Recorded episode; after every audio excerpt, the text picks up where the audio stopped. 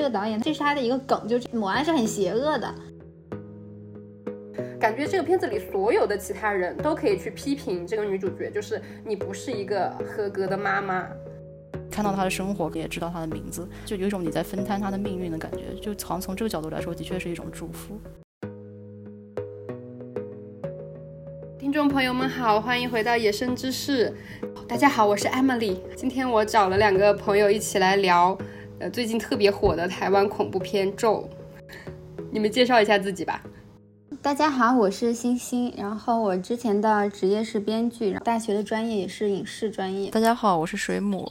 我是一个编辑。然后平时就是有有在做一些跟性别还有女权相关的传播工作。我是上周看的咒，然后环境是有朋友陪着我一块儿看，因为可能我之前就是在网上看到评论什么的，以为这是一个特别特别吓人的电影，然后就不太敢一个人看，所以就有一个朋友陪着我一块儿看的。我昨晚才看的，因为我室友白天出门嘛，然后我就特地趁他晚上在家的时候，然后想要邀请他一起看，但是他就拼死拒绝了，所以我我就只能一个人看。对，但但是因为他在旁边，所以我想可能会好一点。结果就可能看到还剩半个小时的时候，他说他要睡了，然后我就只能回房间一个人看。但是感觉没有想象中那么恐怖，就还好。呃，我是自己一个人看的，可能因为最近实在是太无聊了，然后我们这边有疫情嘛，所以又又没有办法去出去玩或者去健身，然后就特别需要摄入一些刺激的东西，就在家里莫名其妙的看起了恐怖片。然后我看之前也是听他们说非常非常吓人，然后我自己看完觉得还好。其实我是一个特别容易被吓到的一个人。嗯，但是可能我觉得是不是因为我自己一个人看，然后如果我跟朋友一起看的话，我就会是就是尖叫的那一种人。然后我自己一个人看，我就觉得没有别的依靠了，我一定要勇敢。所以我看完就觉得还好。因为后来我一个人看，所以我就是担心自己被吓到，我就开了弹幕，然后弹幕就会说说一些就非常搞笑的东西，比如说什么我我看到有人说，可惜不是你。就还有还有人说，就是把唐把唐山那几个人带过来养了，然后然后我就觉得好像就是就因为那个气氛就没了嘛。我之前会想象这这个是一个非常吓人的电影，但是后来就是真的去看咒的时候，就发现其实这个当中的恐怖镜头就是相对于嗯就是同类型的电影来说，其实非常非常少的，就而且出现的时候那个间隔时间也挺长，大部分镜头也不算特别血腥，在这个过程当中其实。更多的反应是觉得是特别长，这个电影它有两个小时，然后中间的就是中间的很多情节就是跟画面其实稍微有一点冗长，所以你还会觉得有一点无聊。其实，嗯，就是看咒避免恐怖的一个办法，看那个咒语和那个符出现的时候，你不要去听，或者是你就可以眼睛可以看旁边，因为觉得可能不是在影院看，所以它。就是你是可以躲避那个画面的。最后大家说，就是这个电影最后就是说，如果你去念这个咒的话，你就会分担它的诅咒嘛。然后我就想，这八个字就一点都不熟悉，很复杂呀，我怎么可能会记得住这八个字？想我就想背英语单词都那么困难，怎么可能就是会 记住这八个就是没有什么逻辑的话呢？你就觉得一点也不吓人，就但是可能会减少一些互动的乐趣。我觉得看恐怖片总是这样的，你觉得它吓不吓人，也有看你自己想不想被吓到。就如果你自己很想被吓到，你就可以投入一点。对对对。因为是我跟一个朋友看的，然后我的那个朋友他就很相信，他就有一点介意会被晦气到这个事情，因为他的那个符号是很早就会出现，然后一出现的时候，我朋友就跟我说啊，你不要看，不要看。但是到最后，我就其实觉得没有必要，因为这个电影说吓人，就也没有到特别吓人的程度。如果你就互动的话，其实反而还挺有意思的。对对对，因为感觉最大的效果其实就在互动的那个部分嘛，就尤其是它中间有一个白屏，就是你得之前一直盯着看，然后就是它那个残残像才会留在那个白屏上面，就感觉还挺好玩的。那你们觉得最吓人的部分是什么部分？恐怖要素的话，我觉得最吓人的是那个，就是他们回忆中，就是录像带里面第一次去那个村庄的时候，他们不是闯了那个就绝对不能去的那个通道吗？然后出来之后，我就村子里面就出现异象的那一段，我觉得我觉得那个是最恐怖的地方。其实它后面那那一些就是，嗯，按理上应该更恐怖的地方，我觉得就还好。对，我也觉得，就是如果是从恐怖的情节来看的话，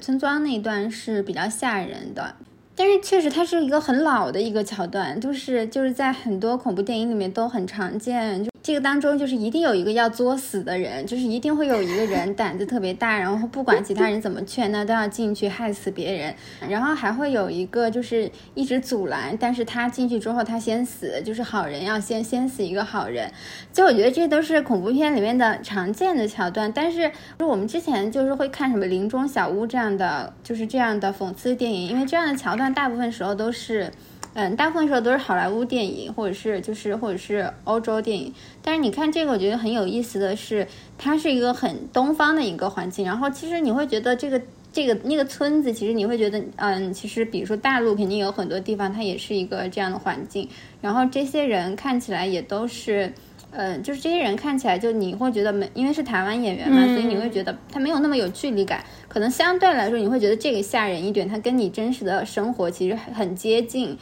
特别是这个当中人也说中文，所以你就会觉得，嗯，就临场感会很强，就不像你可能去看好莱坞的恐怖片或者是日本的恐怖片，你那个抽离感还是有的。我看的时候，我也是觉得那个村庄那里比较吓人，但是我后面觉得很后怕的地方。就是这个呃电影，它传达出了一种中心思想，就是好人没好报嘛。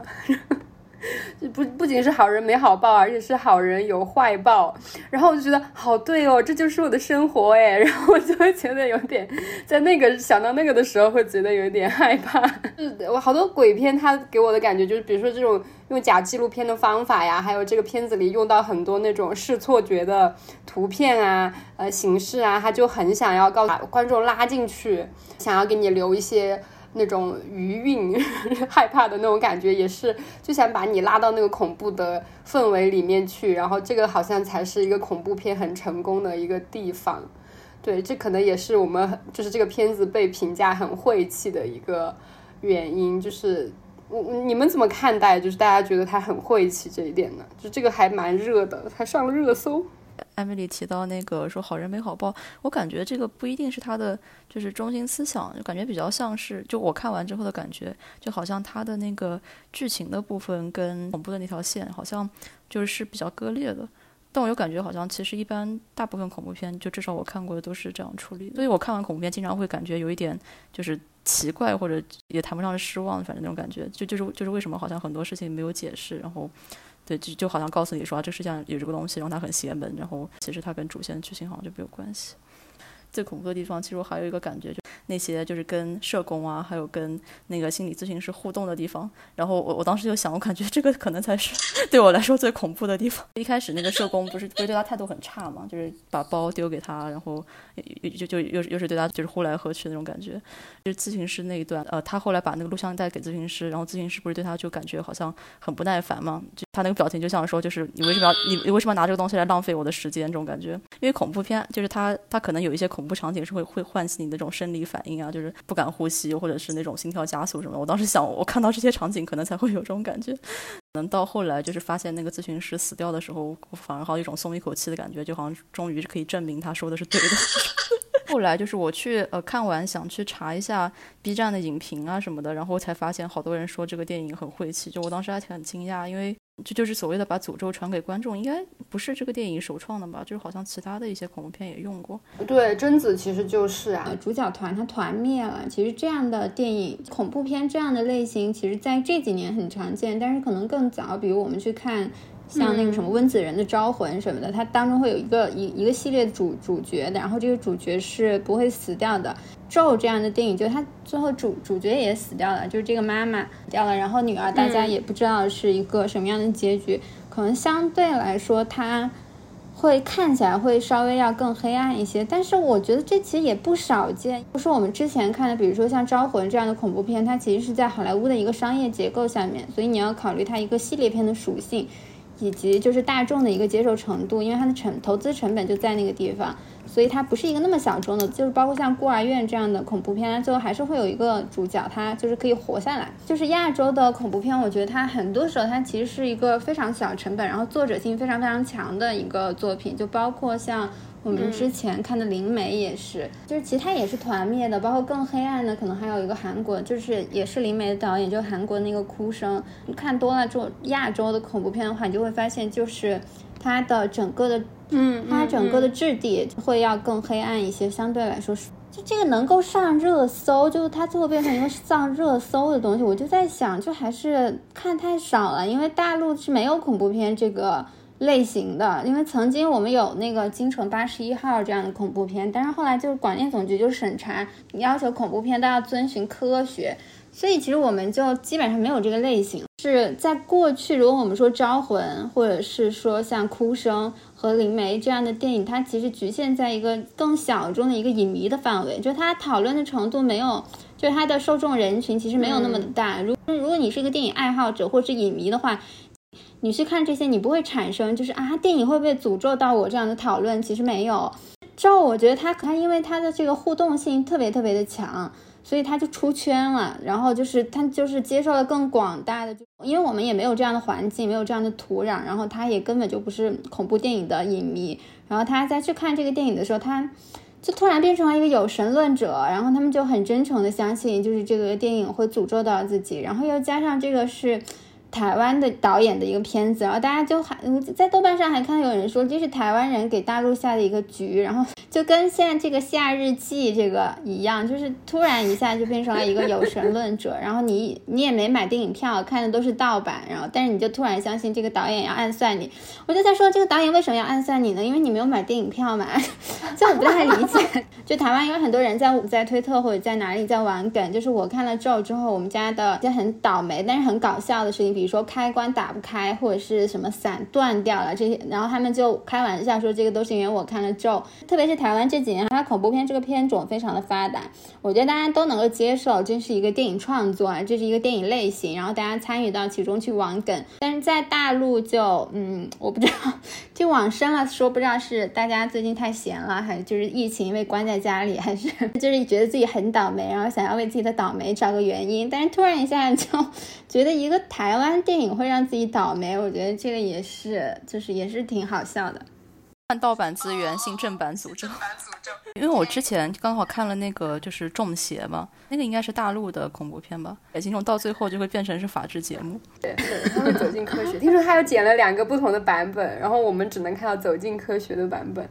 对，很多人看的还是一个盗版资源，就是。我觉得这个就是，其实就是你越来越发现，现在的年轻人他是不会自己去搜索他看不到的资源的，很少这样的事情。就比如说像美剧，它现在我们发现它其实现在看的人越来越少了。就漫威，它是在大陆上映，然后大家就会看。就是现在年轻人他就是他不接受互联网会变得这么麻烦，就不像我们当年去花很大很多时间去找一个资源。当年有很多字幕组，其实搜索一个资源反而没有现在这么难。我们要接受一个现实，就是现在的年轻人他获取影视资源的渠道就是腾讯、优酷、爱奇艺和 B 站，他不会去其他的地方，就是去费劲、特别费劲的去搜索一个电影之类的。就是我们在院线上看不到恐怖片的话，大部分人他就是没有看到过恐恐怖片，或者是说，如果我们在院线上看到的恐怖片都是最后给了一个科学的结局，比如说他是精神分裂之类的，那大部分人他就接受，他就只接受一个这样的东西，他不接受你在一个作品里面真的去搞一个有神论，他可能就是他不接受这个。就其实宗教离我们特别的遥远，就在我们自己日常的生活当中，它可能不像是台湾，就是它。这个其实他们是一个他们的一个传统的一个文化，跟那个宗族什么都联系在一起。嗯，就是宗教对于他们来说就是一个更日常的一个东西，在闽南文化里面它保存的比较好。就是这个对于年轻人来说，他熟悉的东西，然后这个很多仪式是他生活当中就就有的仪式。就所以大家反而会对这个东西体现出更多的理解和包容性。但是对于大陆来说，就宗教这个东西，平时就离自己十万八千里，完全也不了解。然后他突然一下看到有神论的时候，他也很难去指望他产生一个包容的一个状态。他可能很容易就把它想象成一个假想敌，就是神秘的这个东西是他的一个假想敌。就更不可能发展成对像台湾这样，就大家去网梗啊什么的，因为那个离他们的生活很近。我觉得这还蛮有趣的，就是因为我们是一个非常无神论的教育环境嘛，反而大家，我觉得包括我自己观察到一些朋友，就是大家其实都呃或多或少都还蛮相信嗯这些东西的。然后，但是你看，像台湾，就是嗯那些庙啊，开的像七幺幺一样，走几步路就就有一个，呃，反而大家好像会更轻松一点。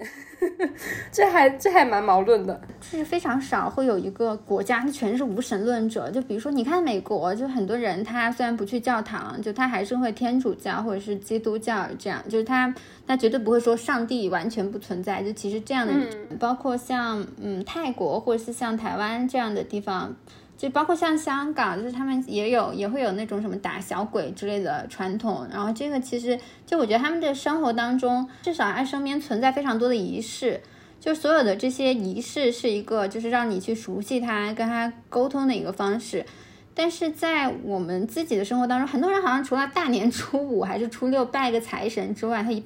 他他绝对不会去进寺庙的，就整个宗教这个认知是混乱的，一下子是佛祖，然后一下是财神，一下子是玉皇大帝，这种是你在这样的状态当中，就你会觉得什么都是真的，就是这也是真的，那也是真的，因为你也不太了解，就是你没有一个自己的一个系统。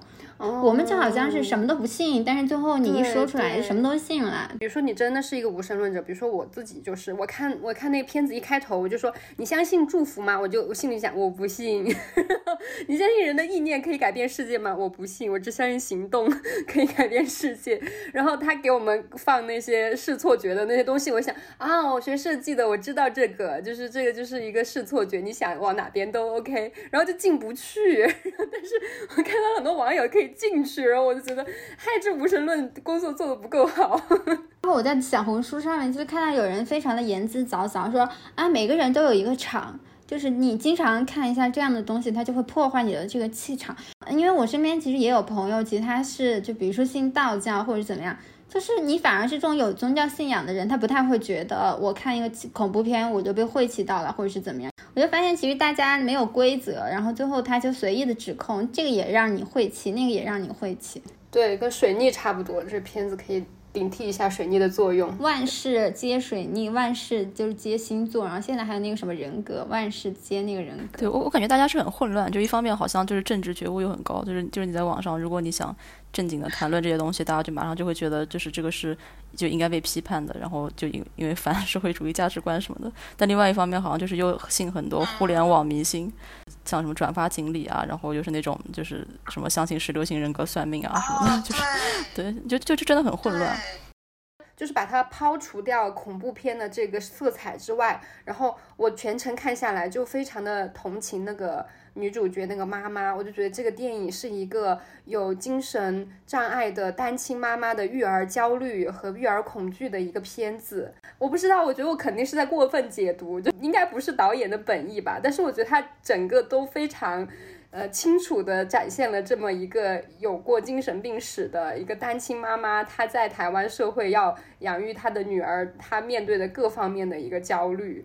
里面所有的人，呃，包括那个管管儿童保护的那个公共部门，他不是就把他的小孩扣扣走了嘛？就是。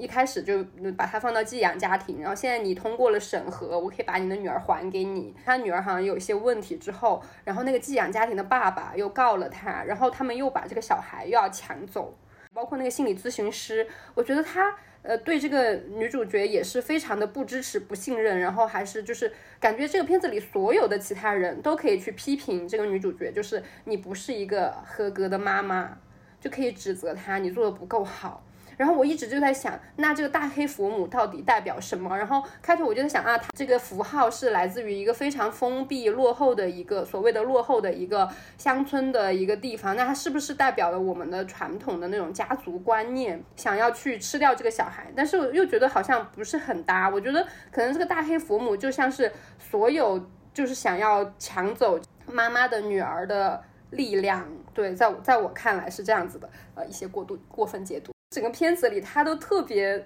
能抓住那种单身母亲的育儿焦虑。就比如说，你带小朋友回家之后，嗯，你在路上，你就会想，这小朋友他到底喜不喜欢我？因为看起来他寄养家庭的爸爸很棒哦，他们家还有一只汪吉。然后，呃，你问他喜不喜欢吃蛋糕，他好像也。反应淡淡的，然后他妈妈就拍自拍，就会说啊，今天他有在很笑很多，我可能做的还不错吧。然后后面马上刚好他就是才开始觉得我做的还可以的时候，就出现了一些灵异的事件。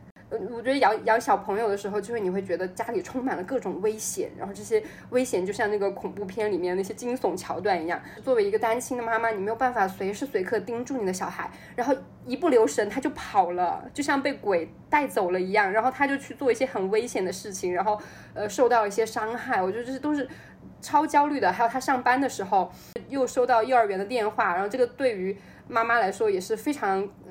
恐惧的事情，他就几乎没有处理工作上任何的问题，就马上就跑去幼儿园处理他的女儿的情况。再加上他之前有过精神精神方面的疾病，我觉得他除了那个身体健康之外，他更害怕的是他女儿会不会有心理上的问题。我不知道他会不会担心，就是精神方面的问题有遗传的呃这个情况。他可能会非常的自责，因为自己的心理问题，然后这个小朋友好像被抛弃了一样，就是待了六年，然后才回到他身边，然后告诉自己，我千万不能再像以前一样重新犯病了，然后所以这个压力就更大，然后他又非常的害怕这个小朋友会不会跟他一样，也也因为他的嗯所他自责的那些行为，然后呃或者是什么的，就出现一些心心理方面的问题，尤其是作为。不是那种标准的中产呃双亲的家庭的话，你作为一个另类的家庭，就特别的容易受到呃别人的监管，就是不管是幼儿园还是那种呃社会服务机构。就是我甚至在看这个电影的时候，我就是非常以小人之心度君子之之腹啊！就是我看到那个幼儿园的那个园长，他是一个他是一个男性嘛，然后我第一反应是这个人是不是反派呀？这个 就是为什么一个。幼儿园，然后接触女童的，然后是一个男性。哦，我也是。然后这个在我们，就是因为你平时看很多的社会新闻，都是幼儿园男，就是男性会性侵什么恋，就是恋童癖之类。你看到很多这样的新闻，然后你当时看到那个的第一反应是你觉得好不安全。就是当然你看到后面的时候，你就会发现对电影的解读可能出现了偏差。其实生活当中的焦虑跟你就是现实生活当中女性的这个处境，它是会，它也在给你制造恐惧。就是一看到那个。那个人的时候，我就想，他肯他肯定是一个道貌岸然的坏人，他为什么要跟一个这么小的女孩子这么接近啊？还是一个男的，那好不安全呀！就是他有人在监督他呢，我就一直在想这个样子的问题。我觉得这个其实才是恐恐惧，这个是你真实的，你生活当中的恐惧，这它不是对一个虚幻的事情的一个想象。那是一个无数的个案，就是你在生活当中看到的个案累积起来，你发生一个惊恐感。我我当时也是，就是就是，尤其是尤其是看到那个男性说，好像他其实是就是做很多次寄养家庭嘛，就是就是很多小孩来来去去的。然后我第一反应也是，天哪，这个就不会是一个 性侵儿童的故事吧？这种感觉。我后来看了那个导演的采访，我我不知道他们是不是就是有意识去想要。体现这种就是女性育儿困境这种感觉，因为因为他他好像宣发跟那些演员啊导演采访其实都没有特别提到这一部分，对，但是他但他有说就是他们当时选就是找了一些妈妈过来读剧本，就是因为嗯剧组好像觉得说就是呃就就是不能是男性来写这个呃单亲妈妈育儿的故事，肯定要有女性的视角，就所以对，然后然后包括那个女演员就是那个若男的演员，就好像也是从这些妈妈里面选出来的。那里面肯定是我，我觉得肯定是反映了很多，就是一些妈妈真实的那种生活感受在里面。其实是一个重的一个优非常大的一个优点。我是看台湾的其他电影的时候，有一个很羡慕的地方，就是，就是如果你要做到写实的话，其实我觉得它不是一个空穴来风的，就是一个创作者，就是他可以很轻易的做做到的一个事情。就首先对于创作来说，它一定意味着一定程度的田野调查，就是你要了解这些单亲妈妈的处境之类的。就看大陆的这些电视剧，它不是电影，非常的悬浮。而且还有第二点，就是我我非常非常羡慕台湾电影的一点，就是它可以非常容易的去找到很多演员是非常生活化的，看起来非常非常的普通。就看《咒》这个电影的时候，你就会发现这个女主角。她虽然没有什么名气，然后是一个年轻的女演员，但是其实她表现出来了非常精湛的演技。呃，其他这个电影当中其他的一些配角，比如说她的男朋友，然后她的这她那个摄影的那个同事，然后包括老师，所有的这些演员其实有一个共同点，就是他们虽然外表看起来相对来说非常的普通，但是。首先，他们有很精湛的演技，然后其次，他们的整体的气质其实就是普通人，他们有一有一种就是我觉得其实很宝贵的一个普通人的气质，然后这样其实可以就是在一个伪纪录片形式的电影当中，其实它可以让观众就非常轻轻松、非常容易的就可以带入进去。这其实是一个优点，就是证明台湾首先它有非常强大的一个年轻电影的储备。这也是台湾今年的一个年度大片了，但是它还是可以启用一个纯新人的一个阵容，就大部分是新人的一个阵容，而且它可以找到这么多就是非常有演技。然后又是很新的演员，我觉得这些其实都这些这个其实是我们如果你看大陆电影的话，你就会发现就是嗯，所有大片来来回回都是几个演员，比如说像嗯易烊千玺、沈腾、徐峥，就是这些演员就是来来回回的去做主演，长久之后他。非常需要代入的恐怖片里面，这个其实是一个阻碍，就是嗯，过于有明星气质的演员，其实他对于电影来说是一个阻碍。但我觉得这个其实从侧面体现了，就是台湾就是他演员梯队的建设跟他的年轻演员的储备其实是非常丰富的。这个也跟就是几年前就是网飞进入台湾电影市场，其实这也是网飞投的。就是像网飞这样全球化的公司，然后它又可以出得起钱，然后它又支持你在各个地区文化上进行创作。在这个过程当中，不管是电视剧，像我们知道的《华灯初上》《我们与恶的距离》，还像《咒》这样的电影，其实它嗯，然后包括台湾的话剧，其实它有在提供非常丰富的一个年轻演员的储备。我觉得这个还是嗯，这个还是挺重要的。它在制作上，它其实没有多大的成本，但是你看到所有生活当中的细节，其实你就知道这个导演肯定是有做功课的，包括他对这个单身母亲生活当中非常多细节的刻画，社会结构当中他会遇到一个什么样的困境，包括社工，然后包括这个官司怎么去，就是包括他抚养权的这个政府是怎么去，就是怎么去。这个流程就是对一个年轻女性她有没有抚养权，然后这个审查的这个流程是什么？就你发现这个肯定是要做功课才会知道的，而且其实是一个很扎实的一个调查。然后觉得这个其实也是比较好的，就是我们在这个电影当中，我们看不到那么多大成本，就是包括那个大黑佛母，最后他就找了一个水晶，然后就解决这个设定。但是你可以发现，导演在镜头之外，他做了很多的工作，就是让所有的细节变得非常的写实。这个其实是很难去做到的，就是你做架空、做悬浮是简单的，但是你要让观众相信这个就是你的生活，就是这个题是难的。其实意味着镜头之外你要做的工作更多。就是我觉得很多人，包括他对咒的批评，也有一个原因，就是大家之前对台湾电影其实不太了解，就也没有办法想象，就是台湾电影它现在到了一个什么样的程度。台湾不管是他，嗯，就是青年导演还是演员，然后包括这几年作品的出现，其实它很多时候是不输大陆，甚至，嗯，多元性这一块它会比大陆做更好。我觉得。但我觉得他还是可以做得更好啊！我觉得他这个假纪录片还是有点假，就是经常有的时候就会让我在想到底是谁在剪辑啊？就是他已经死了，这个还是有点硬伤。他前面就是表表现小孩中邪这一块，他花了太多的篇幅，然后去做这个事情，就他铺的有点太长了。有意义的部分，我觉得其实他是展现是一个单亲妈妈在这个社会独立育儿的一个困境。我觉得这个部分是有价值的，但是他就一直展现小小女儿中邪，然后想慢慢的可能想就是吓唬观众，但这也没有很吓人。然后其次，这个当中的环节就还是太冗长了，它没有那么多的故事，那情节刺激就很重复了，所以看到最后你就觉得不新鲜，没有什么太多新的情节可以刺激到，你就很希望大家都快点死，真的就是就是就一直拖着不死的那个感觉。其实我印象最深的是他后来就是，呃，去找那个，就就我忘了那那两个应该是道士还是什么人，就就是就是就是那对师徒，然后一男一女，就是帮他女儿解除这个诅咒。阿。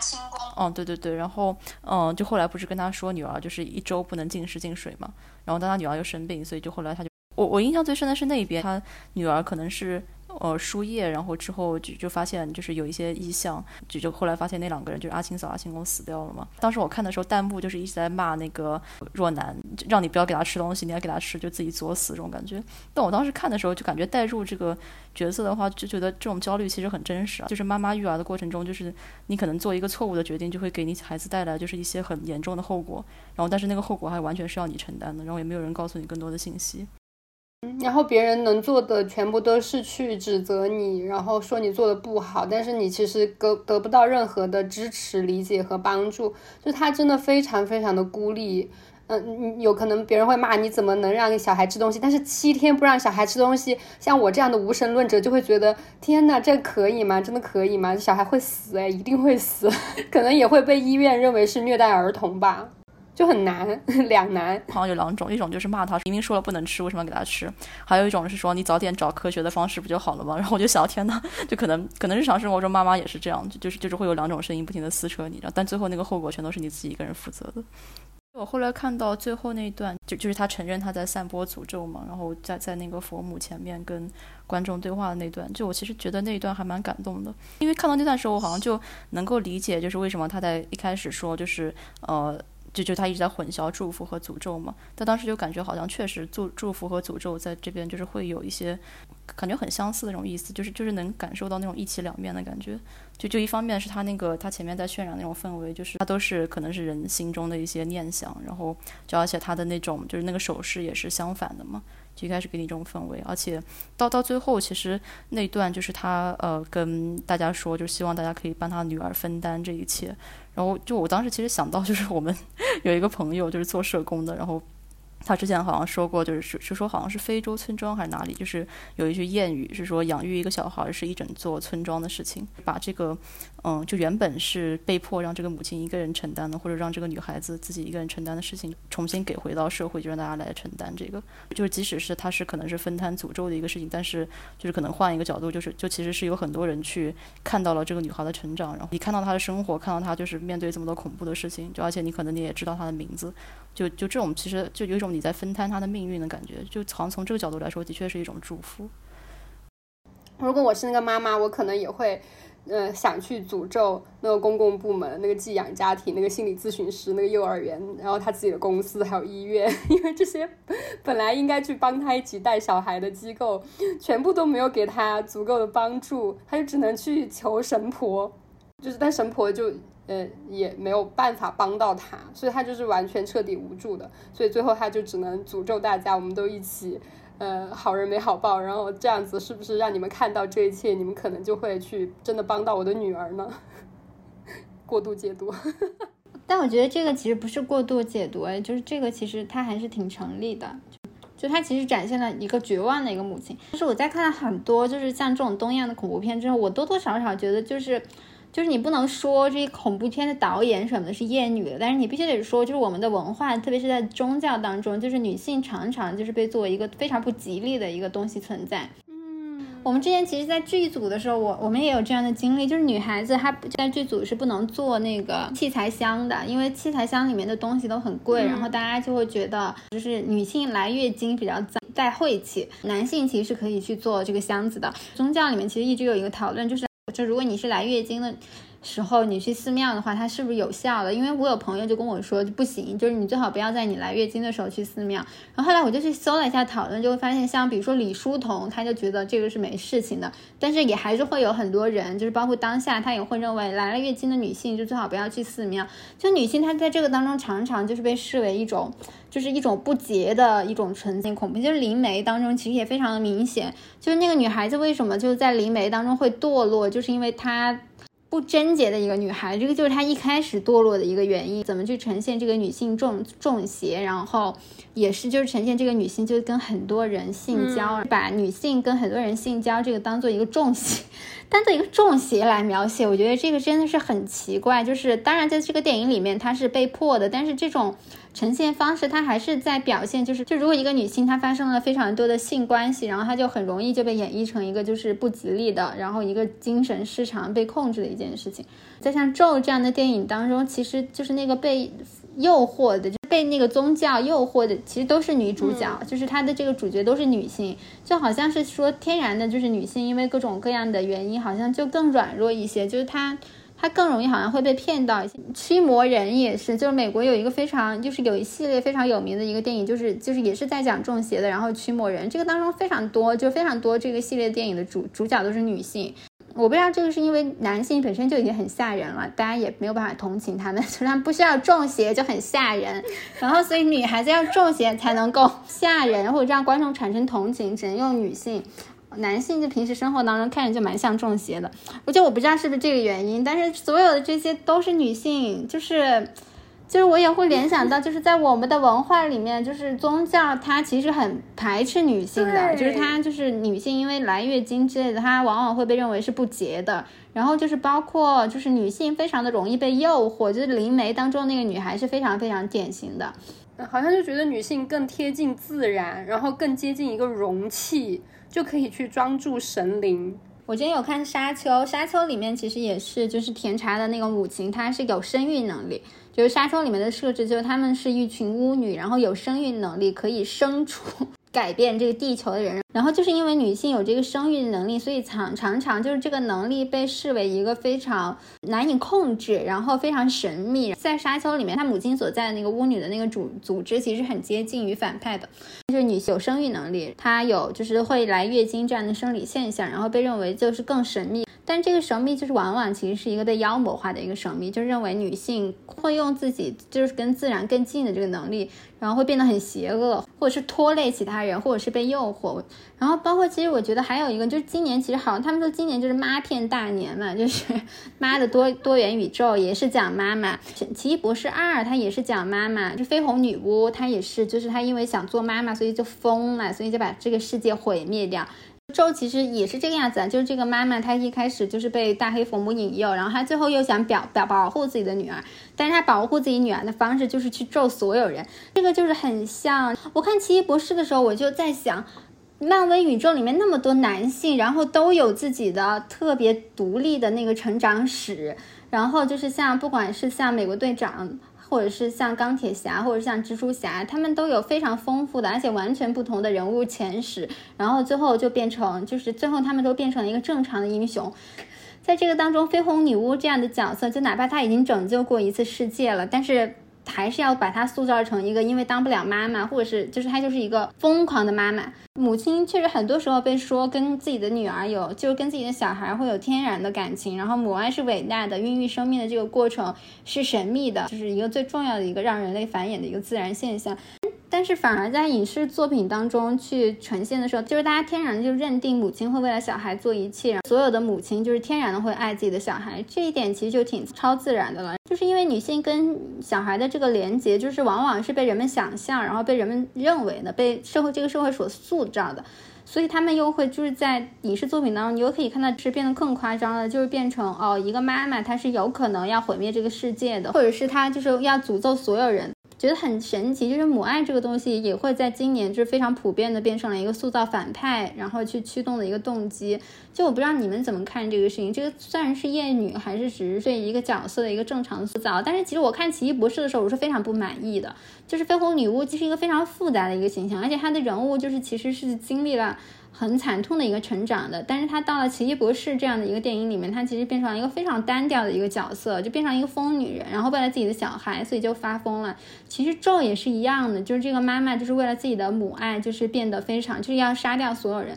我就在想，大家是不是就是不了解一个母亲到底为什么爱自己的小孩，然后又认定母亲一定要爱自己的小孩，这个也变成了一个跟生育一样就非常神秘的力量，然后他。最后，在一个男性设置的故事里面，就是母爱这个东西可以变成一个毁灭性的、摧毁性的一个东西。我经常看恐怖片的时候，都有这种特别矛盾的心理啊。觉得我从很早以前比较有性别意识之后，我看很多的这种恐怖片或者是犯罪片、悬疑片，你会发现这些片子它会需要一个内核，跟恐惧有关的内核，它需要一种在人类文化里面很深层的一些关于暴力和恐惧的东西。那最不缺这些的，可能就是女性。比如说，有很多的片子，你看完了，发现它内核其实关于性侵的，比如说这个是关于这个母职焦虑的。我我看的时候，我会觉得说，我能看出这些来。但是往往这些片子很多是男的拍的，呃，他的整个的表现形式和他对这些创伤和恐惧的那个内核，他的演绎，又让你觉得匪夷所思。对，因为其实中世纪的女巫就是这么来的，因为女性可以生育，然后大家就是觉得女性她有一个很神秘的力量，然后男性又没有办法就是完全的控制女性，所以就开始了猎巫嘛。然后中世纪很多被杀的女巫，其实就是她们只是稍微不一样的女性，就是稍微可能没有那么循规蹈矩的女性，然后就会变变成就会被认为是巫婆。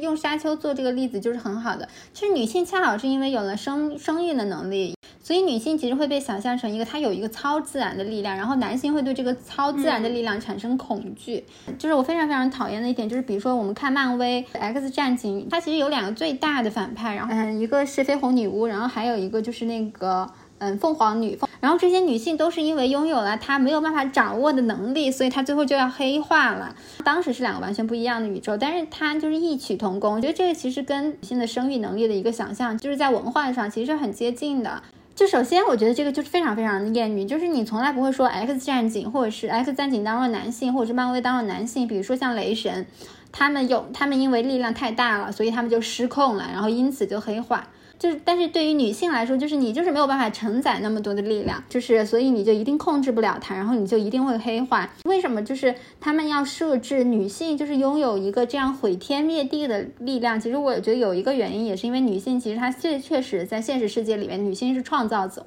所有的生命都是从女性来的，女性才有这个生育的能力。然后所以他们就又又认为这是一个非常大的一个力量，就是这个社会他又认为女性掌握了一种神秘的。特别是在就是在前科学的时代，他们又认为女性掌握一个非常神秘的，然后一个非常嗯重要的决对人类命运决定性的一种生育的这个力量。但是他们又觉得其实女性是没有办法掌握这些力量的，就是女性她可能是会变得非常的邪恶的，需要被男性去规训。就是在文化上面，你你摆脱不了，就是摆脱不了这个非常。有神论的一个表现，因为就是他不是用科学的方式去解释女性的生育能力，他还是把这个变成了一个非常神秘这个想象。但是我觉得就是女性就很难摆脱，就是看到这些影视作品里面，之所以变成一个反派，你之所以控制不住自己的力量，其不是因为你像其他的男性那样，就是你有其他的人物前史啊，往往是跟生理相关的，就是因为你是个妈，你能够生孩子。我其实看很多以前的那种鬼片或鬼故事，我会觉得那些女鬼就。我就没有觉得很害怕，因为我觉得他们好棒哦。我觉得他们很可怜，他们肯定有人物前世。对对，我看了那个《沙丘》，我真的超级讨厌《沙丘》这个电影。然后可能很多那种文艺直呃文艺直男就会觉得我没有积淀、没有文化，不懂这个《沙丘》多么高级的一个科幻故事哈。沙丘就是啊，男人拯救世界，女人生孩子拯救世界啊，吓死人了。男主角他妈妈。我觉得他们那个组织就特别符合这个世界对于女性，就是有权利、有有智慧、有生育力的女性的一些恐惧。他们会想象这些人，他们是一群类似于境外势力的东西，然后总是在策划、呃谋划着控制一些世界的权呃政治格局。然后他们很强大，但是他们从来不直接去掌权哦，他们都要通过男人，这就特别的可笑。而且他们永远没有办法获得男性的信任，就是在沙丘里面，就他其实这个小就是。就是甜茶，他始终就是在小说里面，他也不信任自己的妈妈。就这个原因，就是因为非常的神秘莫测，非我族类，其心必异。对，归根结底是因为你你是女人，然后你的那个生育能力是我没有办法拥有的，所以男性就一定要把你给异端化。还有那个黑凤凰，我前段时间刚刚重看了《X 战警》系列，因为他的人格他被分开了。但是我们的影视作品其实对这种精神问问题都有很多的污名化，就是会把很多呃恐怖片、悬疑片都喜欢写人格分裂嘛。但其实人格分裂的人，他往往是因为童年遭受了很大的创伤，才会成为人格分裂的人。所以黑凤凰他一定是因为 X 教授对他做了一些让他非常有创伤的事情，所以他就分成了两个人格。但是最后就写成了说这个黑凤凰他很坏，他控制不了他的能力什么的。但是电影里面更简单，电影里面直接就是来。来了一个人诱惑他，然后他就他就觉得哦，我天呐，我这么厉害，然后就直接就给黑化了。然后我最近看看这个嗯咒嘛，然后又去看了另外一部台湾的恐怖片，就是也是呃口碑很好的那个哭悲。然后我在看这个哭悲的时候，就是他他真的非常的恶心，然后我觉得他是真的对人类的恶的描写是呃有突破我的 想象的，就是真的很真的很。坏就是里面那些变成丧尸的呃那些人，就真的真的非常非常的坏。因为他的女主角是活下来了的，然后整个过程里面，这个女主角和她的呃路上认识的一个陌生的胖女孩朋友，就是呃他们面对的很多暴力啊之类的，她其实有两条线嘛，一个是女主角的线，一个是她的男朋友的线。就是在看这个女主角的线的时候，我就觉得，哦天哪，这就是一个直女的一天，然后日常会碰到的各种恐惧的放大版。因为她在呃路上碰到了一个电电车痴汉，就是性骚扰的一个男的，就是他把那个恐惧放到了特别特别大的一个程度。就像我刚刚讲的，我看这些很多恐怖片的时候，我会有一种很矛盾的感觉，就是我能识别这些恐惧，因为这些恐惧对我来说它很熟悉，然后我可以识别这些恐惧背后的性别的元素在。但是这些片子本身往往就是同时，他又在对女性的荧幕形象进行暴力，他就不停的切割分裂女性的身体，然后他整个叙事上也会对女性有一些。有一些贬低，我觉得很多僵尸片就是好像对胖子就非常的充满了恶意，就胖子在任何的僵尸片里面都不会有好下场，那总是死的特别的惨。僵尸肖恩然后那个胖女孩那个角色，就是听说她那个演员，呃，就是真实真实的那个演员，她在演这个戏的时候，她不知道她导演设置了一个是让另外一个僵尸去去插她眼睛的一个情节，然后她是让那个男演员自由发挥，然后真的对那个女演员有一些。就是有有创伤，然后我听到这个，我就觉得这可能真的是我没有办法去接受的。就是当我们去看这些恐怖片的时候，呃，虽然他试图打破第四面墙，但是我们知道说啊，这是一个片子，然后就你去拍这个片子，它是要遵守一些伦理的。那如果这个片子本身他演了一些呃可怕的丧尸，然后那导演也在做一些跟丧尸逻辑一样的事情的时候，就会呃，真的还蛮恐怖的。大家都在说，嗯，就是这几年好像每一年都是女性题材的电影越来越多，但是你到今年就发现，哦，他们开始拍妈妈了，结果就全把妈妈拍成了疯子。这个可能就是对于母亲的一个想象。我觉得其实奇异博士是做的非常非常粗暴的。然后像咒这个母亲，她对于女儿的这个保护，就是可能她一开始确实觉得可能是想。投靠大黑佛母，但是他最后其实是就是还是为了保护女儿，所以要把自己就是祭献给那个大黑佛母嘛。就我觉得这一段就是对于这个人物角色的转变，就还是挺感人的。就虽然在宗教当中，就是又把女性就是放成一个就是被引诱的一个非常脆弱的，然后一个非常疯狂和偏执的一个角色，但我觉得这个当中就是稍微就是咒稍微做的好一点的，就是他前面你很能理解为什么这个女的会疯，如果是你你也疯，就这个感觉，就一个人养孩子简直就是想要报复整个世界，可能不是导演的本意，就是导演一开始要设置一个女性，然后包括大黑佛母其实也是一个女性，然后就是她进那个地。地狼的时候，其实有看到，就是有很多小孩儿，其实那个是大黑佛母的祭品嘛。但是其实那个雕像的那个形象。如果你不去看那个脸的话，它其实又很像是一个妈妈的那种形象，因为就是其实那就是还有小孩在他的身上，在那个雕像的身边嘛，然后那个雕像又是一个女性。这个导演他显然是把母爱这个东西，这是他的一个梗，就这母爱是很邪恶的。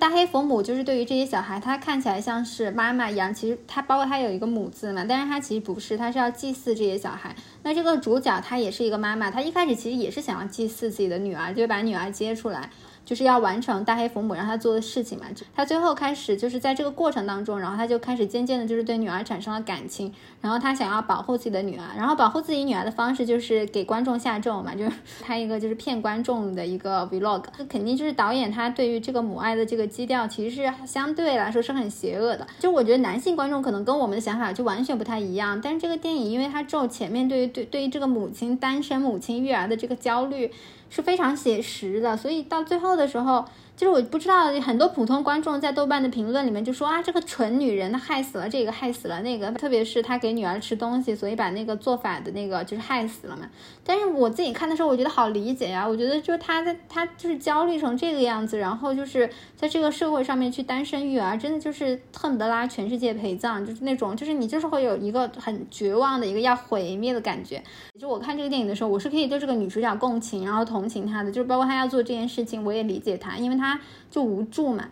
但是但是我觉得就是对于这个导演的潜意识里面来说，其实他这个电影的其实一个核心的梗，其实就是他就是在讲一个邪恶的母亲。虽然最后有一个就是这个妈妈跟这个小孩之间这个母爱的这个反转，但是其实他最后讲的还是一个很邪恶的一个母爱，因为这个女主角她为了自己的女儿要咒这个观众们的这些就是这些恐怖感，就是这这样的就是宗教设定上面的恐怖感，那其实很多时候还是建立在大家对于女性的这种。就这种异端的一个处理，以及对于，因为对于女性的生理结构，很多时候没有办法做出自然的解释的时候，当然我们可以用卵子和 受精卵来进行解释，但是这个还是就是大家会对女性拥有这种力量产生一种恐惧。我觉得可能对于男性来说是这样。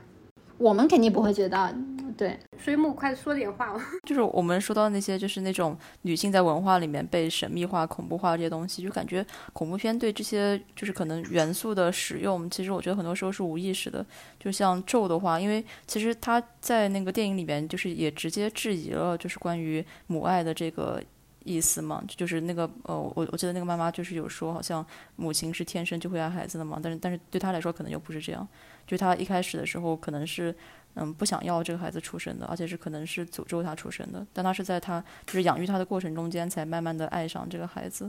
这其实他一开始是埋一个梗，就是因为一开始其实他把这个孩子接出来是为了，就是大黑佛母在让他完成这个任务，所以他一开始其实是没有那么的想去保护这个小孩的。对他一直在这个挣扎和矛盾当中。他确实不是一开始就爱这个小孩，他是把那个名字交给了小孩嘛？就一开始的时候觉得这是一个母爱的场景，但后来看到后来发现其实他是一个诅咒的。其实他有一段剧情就是在最开始，就是她怀发现自己怀孕的时候，其实她跟她的男朋友都很不安，就那个时候就会感觉她可能是没有那么想要这个孩子的。就尤其是后来就是呃，就是她必须一个人抚养这个孩子。我觉得就是就一一方面是他是就是作为恐怖片的这种就是一个剧情的设定，就另外一方面其实也是那种就现实生活真实的，就女性对于。就是怀孕还有抚养孩子的这些责任的一种恐惧感吧。感觉割裂的地方是一方面，就其实呃，就电电影其实我觉得它这一部分的剧情是有解构那种就所谓天生的母爱这些东西。但另外一方面，就是它在呃就就是使用那些恐怖的就是元素设定的时候，其实它可能就是又嗯就就是又毫不犹豫的用了那些就是比如说关就是就是女性有的子宫啊、产道啊、然后阴道啊这些，就是它就是作为一个。就是就是一个恐怖的神秘的东西给出现的，就就就对对，就就那个像像阴道一样的那个，就是佛母脸上的洞，你你就会觉得它就是一个纯粹的一个恐怖的象征，就是因为在文化里面，就是女性的这些这些身上的这些身体啊，然后这些就是这种就是形象啊，这些对对我们来说就是恐怖的，所以它就是作为一个这样的，就是没有理由，就像一个奇观一样的出现在那边，对。重要就是我们在说一个男性他变成一个反派，或者是他做了一个伤害别人的事情，他往往这个不是跟他的生理结构有关系的，不是跟他的生理的身份有关系的。就是比如说，你看那个漫威里面那个反派叫啥来？灭霸。嗯，就是灭霸，他要做反派是因为他要计划生育。对，但是绯红女巫要做反派是因为她是个妈妈，然后她就是疯了，就是疯，就是疯的妈妈这个。概念在这个社会里面好像非常能够，就跟疯女人一样，就是很频繁的出现的，就是疯了的母亲、疯了的妈妈。就是我觉得凡是就是通过就完全的你通过生理的生理的因素去构建这个角色，好像就是性别歧视。今年的漫威电影当中就非常的明显，因为大部分恐怖片其实全都是女性，然后就是女性为什么会经历这个，就是她很多时候都是跟生理有关的，就是女性生理就决定了。就包括灵媒也是比较放荡的女性，更就是更容易被寄生，更容易被诱惑。咒里面就是她是一个年轻的会怀孕的一个女性，所以她立刻的就被大黑佛母选为了自己的祭品。她所有的这些还是跟女性的这个生理结构去联系在一起的，包括她作为一个角色的动机也是非常是女性的一个性别身份吧，就女性就是会成为妈妈，这个是跟生理有关的。就我觉得所有的这些就还是一个对女性一个很单调的一个想象。就为什么女性就不可以因为别的事情？去毁灭世界呢？就女性还是因为就是还是必须，女性也可以。我就是想毁灭世界。女女性想要计划生育，对呀，女性就是我就是想诅咒这个世界，因为我九九六，所以我就要大家分担我的咒语。就为什么？就为什么不可以？为什么就还是一个妈？就是就是女性，她还困在一个她的那个生理特征里面，她不像男性在荧幕里面，她是经历了一个很充分的社会化的。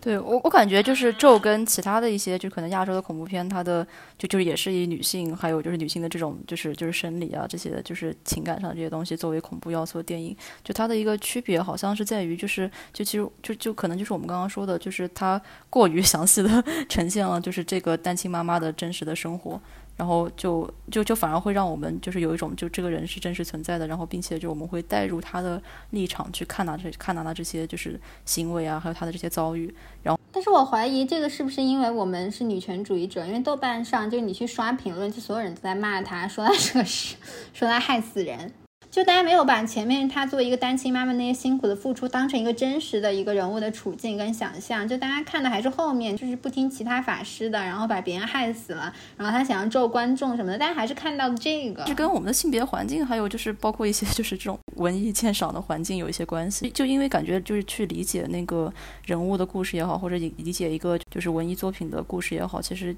就是也是需要一些好的氛围，就因为这个不光是针对恐怖片，就其实你看其他的那些作品，就在就是呃豆瓣还有一些平台上的讨论，就很多人也是就是在批评里面的那个呃主角，就是为什么道德上有这些这样那样的问题。但但这个其实就是很奇怪的一种角度嘛。创作的时候不一定是有意识，他他可能就是就是想要塑造一个特别邪门的故事，然后里面有一个就是邪恶的母亲，然后我就通过这个去感染观众。但是就因为因为它里面有非常详细的妈妈的介绍，所以可能至少对我们这样的权主义者的观众来说，可能会让那种好像很纯粹的那种就是邪恶的女性的那种感觉就失效了。就比如说其他的一些电影，像是一些日本的那种。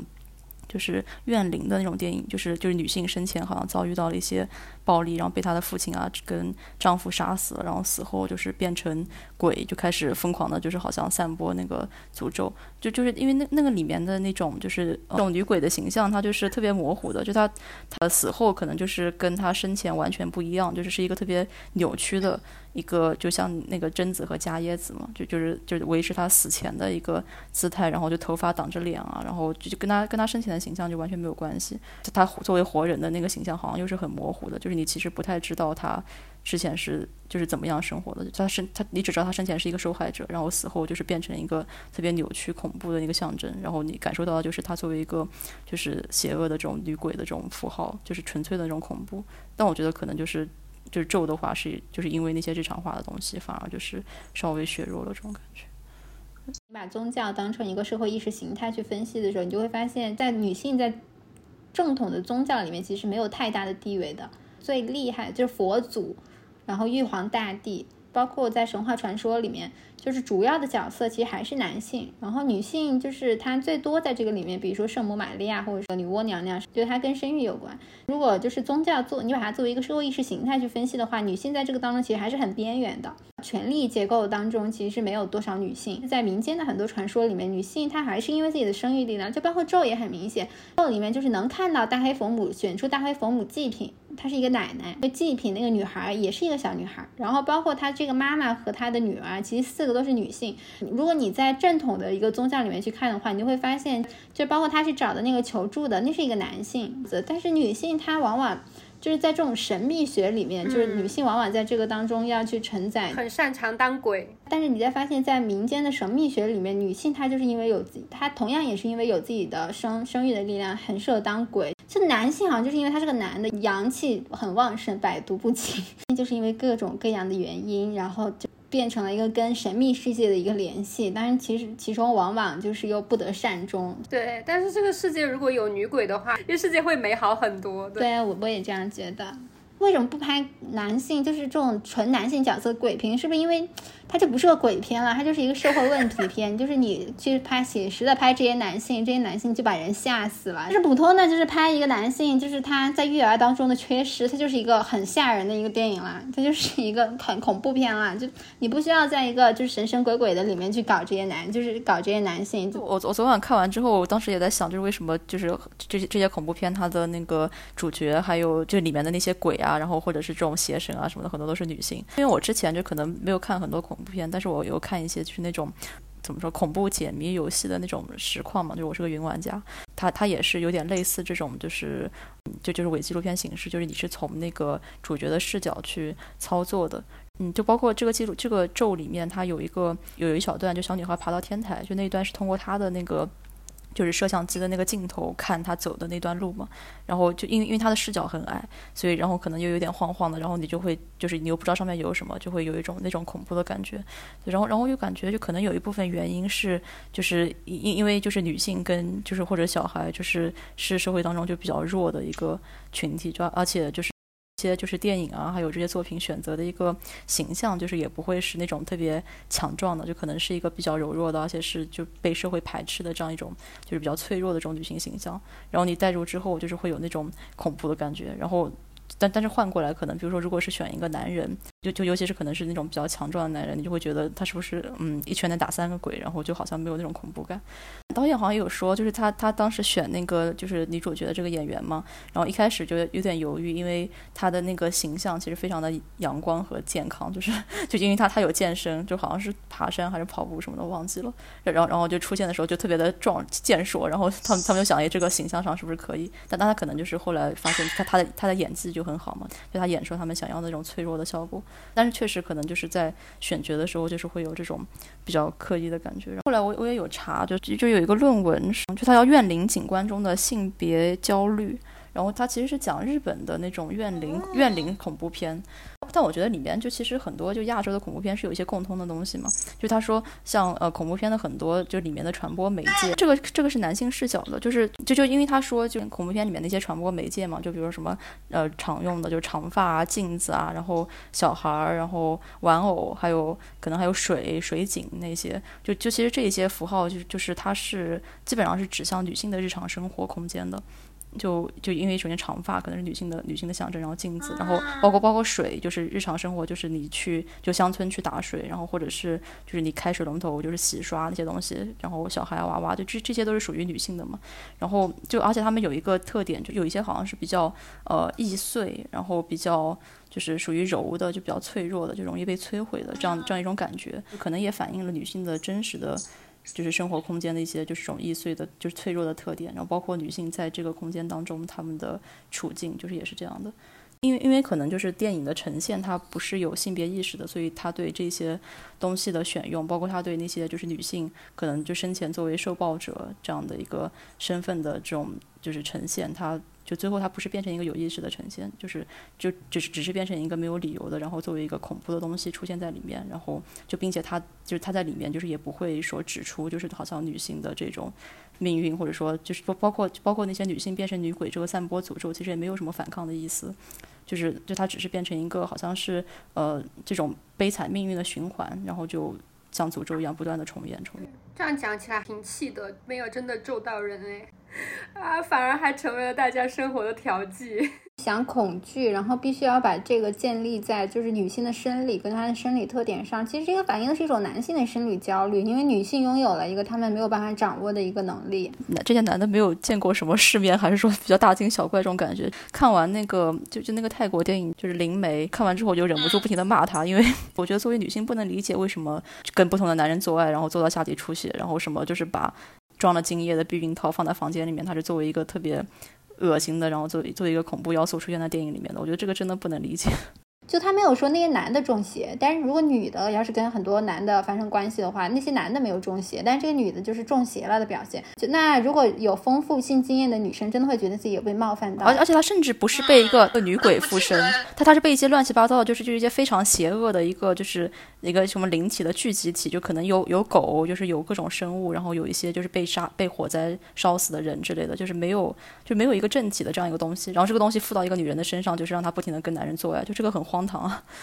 但是我记得，就是他的那个假纪录片真的很假，就是那个后面那些人肠子都掉出来了，还要拿着摄像机兢兢兢兢业业的在那里拍视频。嗯，这灵媒其实就是那个哭声的那个韩国导演拍的，就这一拍恐怖片。嗯，就如果你从好的地方分析的话，就这一拍恐怖片其实它最后很有很强烈的导演的政治立场的表达，就包括哭声其实也是这个样子。但你就会发现啊，政治立场的表达是政治立场的表达，但是你让这些男导演想象恐怖的东西或者是不洁的东西，那还是女的，就他们就只能想象出来女的，只有女的可以寄托，就是他们的这种政治隐喻。为什么不拍男的呢？没人看嘛。而且那个 就是韩国导演对那个。小姐的改编就是那个纸匠情挑的改编嘛，就他原作可能就是那个那个其中一个女主角，她是呃就就就受到了一些就是类似猥亵这样的，就在她家庭里面受到这种遭遇。然后好像电影里面我没有看全片，但好像电影里面对她的呈对那个东西的呈现是搞了一些很猎奇的东西，就是搞了一些什么就是模拟性交的那种仪器啊，然后就是就是在家里面养了一只大章鱼，好像把一个女性虐待死了之类的吧，我不太确定。但但是我当时就想，就是这些导演的就男导演的想象真的非常的贫瘠，就他们好像真真的不能理解，就是对于女性来说恐怖的这些东西，他他他非要搞一个就是就像章鱼一样的怪物出现在里面，他才能好像觉得才能呈现这些这这个恐怖和猎奇的效果。是就是我们讲的现在讲的这种恐恐怖的模式啊，它不仅是释放出一种让你觉得很很害怕的那种爽的感觉，其实我觉得它也是一种性欲的表达，就是一种带有虐待性的性欲的表达。因为这个片子，我我去查了一些资料嘛，就说当时在这个女主角所在他们拍那个 vlog 的那个年代。可能再往前一点吧，然后其实台湾有特别多的这种乱七八糟的小的那节目，就是这种讲灵异故事的呀，然后去凶宅探险的呀，然后他们专门就还会有那种美女撞到鬼，就是美女撞邪，感觉像是一个可以公开播放的黄片一样的那种存在。这个从另外一个角度，就如果一个地方从来不讲鬼，你就发现大家真的信这个。就虽然所有人都不讲，但是大家都信。就不像一个地方，如果大家都讲的话，其实大家可能把这个当《康熙来了》再看。作为一个就是在影视行业工作过的人来讲，就恐怖片这个类型，其实它是一个非常培养导演的一个类型。其实恐怖片它要带给观众的一个感受是很直观的，就是一个恐怖，所以它对视听语言跟你讲故事的一个技巧的挑战其实非常大，尤其是就是这个电影的节奏。然后包括就是它的设情节的设计，然后还有一个非常重要的就是它视听语言，就是它的视听剧怎么去做，就是氛围怎么去营造。这个其实相对来说它成本非常的低，比如说像咒这样的电影，它不太需要就是特别大的成本去拍，就它不可能比拍一个长津湖更花钱吧，对吧？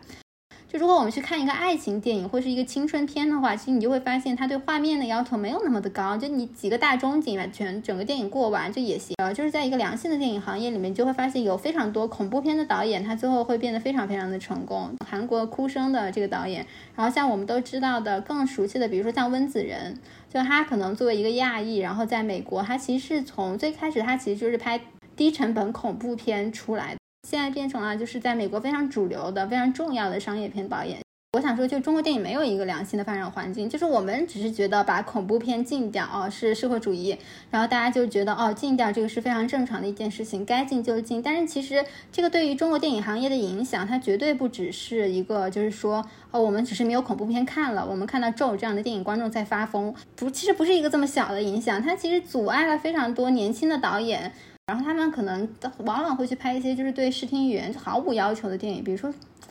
比如说像《匆匆那年》《同桌有你》，就是这样的电影，它可能就是这样的青春片，它其实可能会变成一个年轻导演他入行的时候他要的一个挑战。是为什么台湾这么热衷于去拍恐怖片？就是包括我们说台湾有这么多恐怖的宗教。